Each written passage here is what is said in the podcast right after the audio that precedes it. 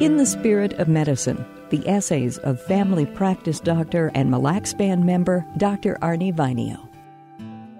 In 2016, I was awarded the Virginia McKnight Foundation Binger Family Unsung Hero Award. This was a pretty big deal, and there was a luncheon for the award in Minneapolis in September at the McKnight Foundation offices. The award was first started the year before, and they only give out four per year. There were 127 nominees for the award that year. The three other nominees were incredible people doing good work in their communities, and it was an honor just to be named among them. This is loosely taken from the information at the award ceremony. Koresh is a retired elementary school teacher who works to make his community a better place to live, including participating in the University for Seniors program at the University of Minnesota Duluth. He transports elderly nuns to medical appointments and speaks to classes on topics relating to Hinduism. He coordinates exchanges for students and adults and coordinates and cooks dinners for a variety of causes. He brings cross cultural activities and traditions with him in everything he does. Kumar Sadiq Saud is a transgender man and a tireless advocate for youth in the Twin Cities, especially those who are homeless, as he once was. He is currently a certified mediator and a part time student working to become a licensed therapist. Kumar is committed to helping at risk youth find safe harbor through the GLBT Host Home program, Avenues for Homeless Youth, Reclaim, and several other organizations. Kumar spends as much or more time volunteering for his community as he does in paid employments at his nominator, sharing his own experiences to shed light on the lives of LGBTQ youth, homeless communities, people living with HIV and AIDS, and at risk youth of color. For more than 10 years, Deborah Jiang Stein of Minneapolis has worked to address the rapid rate of repeated incarceration for women throughout Minnesota.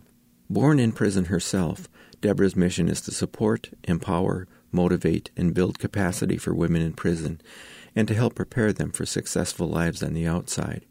Her work has included inspirational and skill building speaking presentations and the promotion of literacy programs at the Hennepin County Workhouse, the Shakopee Women's Prison, and drug and alcohol treatment centers throughout the Twin Cities metro area. Born in prison? Where does someone go from there? Who could possibly blame her if she ended up following that path? What kind of obstacles and doubts hinder any kind of progress toward a better life? Instead, she has gone on to help other women, forgotten and cast aside by the rest of society, regain their dignity and their footing in an unsympathetic world. Listening to Koresh talk as he accepted his award brought peace to everyone in the room. He helps everyone in the community, and he's eloquent and respectful, and his community loves him. His Hindu doctrine of peace and equality is evident in every word he says. Kumar helps those who have been ostracized from everyone else and have no avenues to turn to. It is in our nature to either fear or attack that which we don't understand, and it makes downtrodden communities more difficult to care for. Mother Teresa was made a saint for her work with the poorest of the poor, the least understood and the most marginalized of all, the lepers of Calcutta. She never stopped truly caring for them, and she was able to have the world shine a spotlight on those who would have made it invisible if not for her. Her strong and gentle spirit was in all three of them. I didn't know what to expect at the award ceremony, and the four of us bonded much harder than I had hoped for. Kumar put his hand over my heart and said, I am putting all of my chi into you. We were brought together again for the Minnesota Council of Nonprofits annual conference, and we were given separate awards. Deborah couldn't be there. I came early, and Koresh was waiting for me. He smiled and bowed deeply when he saw me, and then we hugged as only true and trusted friends can. I thought about our current political climate. There is no middle ground. Somewhere are the answers we need to move forward as a people and ultimately as a planet.